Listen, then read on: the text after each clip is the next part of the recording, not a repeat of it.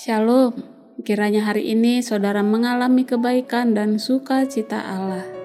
Kita akan membaca dan merenungkan firman Tuhan. Mari kita berdoa.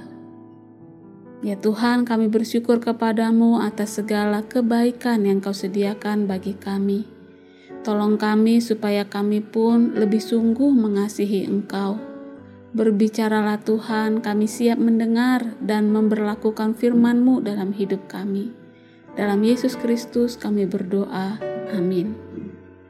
Firman Tuhan hari ini Galatia 6 ayat 9. Janganlah kita jemu-jemu berbuat baik karena apabila sudah datang waktunya kita akan menuai jika kita tidak menjadi lemah. Karena itu selama masih ada kesempatan bagi kita, marilah kita berbuat baik kepada semua orang tetapi terutama kepada kawan-kawan kita seiman. Ketika Paulus mengakhiri surat ini, dia mendorong orang-orang Galatia untuk bekerja sama sebagai satu tim. Jika seseorang keluar jalur, berusahalah mengembalikannya dengan lembut, tapi juga sambil menjaga diri kita sendiri supaya jangan terkena pencobaan. Kita bertanggung jawab atas kehidupan kita sendiri, seperti dikatakan ayat 4 dan 5. Tiap-tiap orang menguji pekerjaannya sendiri, sebab tiap-tiap orang akan memikul tanggungannya sendiri. Paulus menganggap kita semua memiliki beban.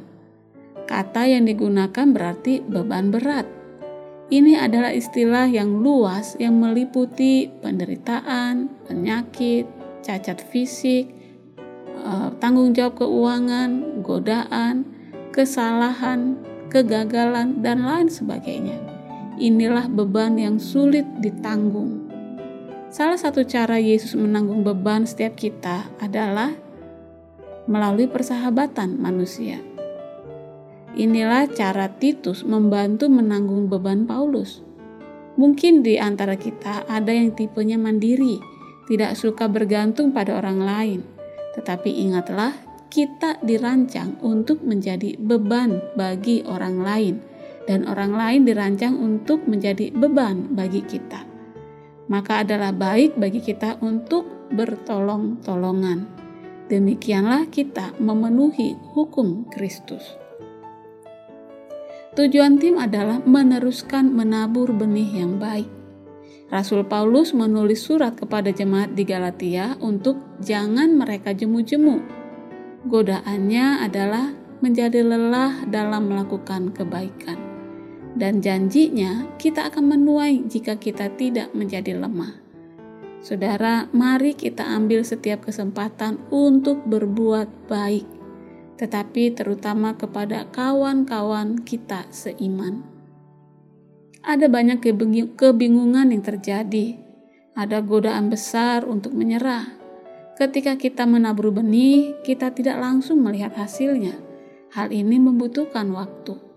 Kadang-kadang hanya ketika kita melihat kembali beberapa tahun kemudian, kita dapat melihat bahwa benih yang kita tabur akhirnya menghasilkan tuayan. Selain itu, ada juga banyak benih yang ditabur yang mungkin tidak kita ketahui sampai kita melihat panen di surga. Salah satu kunci untuk tetap positif dalam menabur adalah mempertahankan perspektif kekal. Paulus tidak pernah menyerah memberitakan pesan sederhana dari salib Kristus. Dia terus melakukannya dan dia terus menabur dia menolak menambah atau mengurangi pesan Injil tersebut dengan tujuan supaya menarik atau disambut hangat banyak orang. Dia setia kepada kesederhanaan pesan Injil. Tuhan mengasihi semua manusia berdosa apa adanya. Dia menolak untuk memberitakan pesan yang lebih populer untuk menghindari penganiayaan. Akibatnya, dia dianiaya. Bagaimana dengan setiap kita? Adakah saudara mulai bosan menabur benih yang baik dan benar? Jangan menyerah, saudara, melainkan tetaplah arahkan matamu kepada Kristus yang setia sampai akhir menabur apa yang baik yang pernah ada di dunia ini. Mari kita berdoa. Tuhan tolong kami untuk terus menabur, terus melakukan kebaikan, dan berpegang pada janjimu bahwa pada saat yang tepat kami menuai jika kami tidak menjadi lemah. Dalam Kristus Yesus. Amin.